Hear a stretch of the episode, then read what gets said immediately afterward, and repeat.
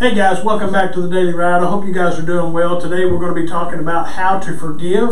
It's a tough subject for some some of us, but hang with me. We're going to get through this and we're going to learn something deep today.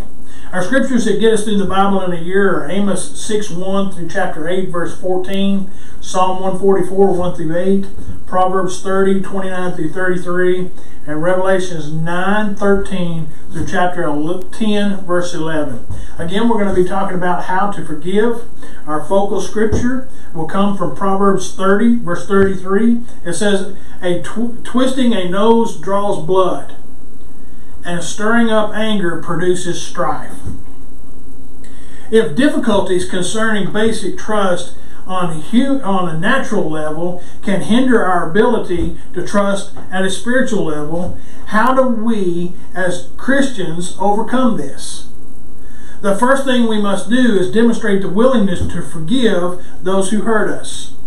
That's hard to do sometimes you might say, my reply is, and reply is that this. Yes, in this case, those who have been badly let down, it's hard, but not impossible. Here's how to do it. Focus first on how much you have been forgiven. The key to forgiving others is to enter into a realized awareness of how much God has forgiven you. When people say to, to me during counseling sessions, my problem is that I can't forgive, I usually respond by saying, No, that's not your problem. Your problem is that you don't know how much you have been forgiven. It may be difficult for some to see this, especially those who have gone through deep hurts. But nothing, nothing others have done to you is as awful as what we have done to God. If you have difficulty with this last statement, it's because you don't understand the nature of sin.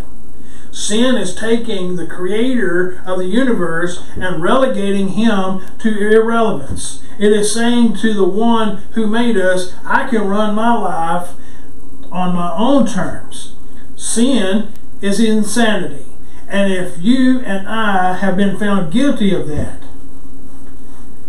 yet in Christ, God has forgiven us, pardoned us, and bestowed on us, upon us his royal favor, his grace, his unmerited favor.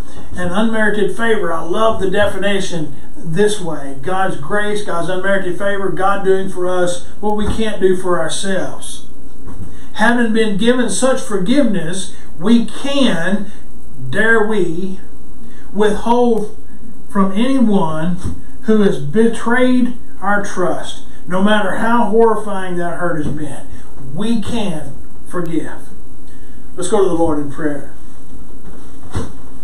Our Father, your word is frank and open. Help us to respond to it in the same way. Take from me every biting hesitancy, every fear and apprehension, every refusal to accept responsibility. In Jesus' name we pray. Amen. God bless you guys. I hope you guys have a great weekend. I hope you'll continually follow me here on the Daily Ride, and I hope to see you on the next trail ride.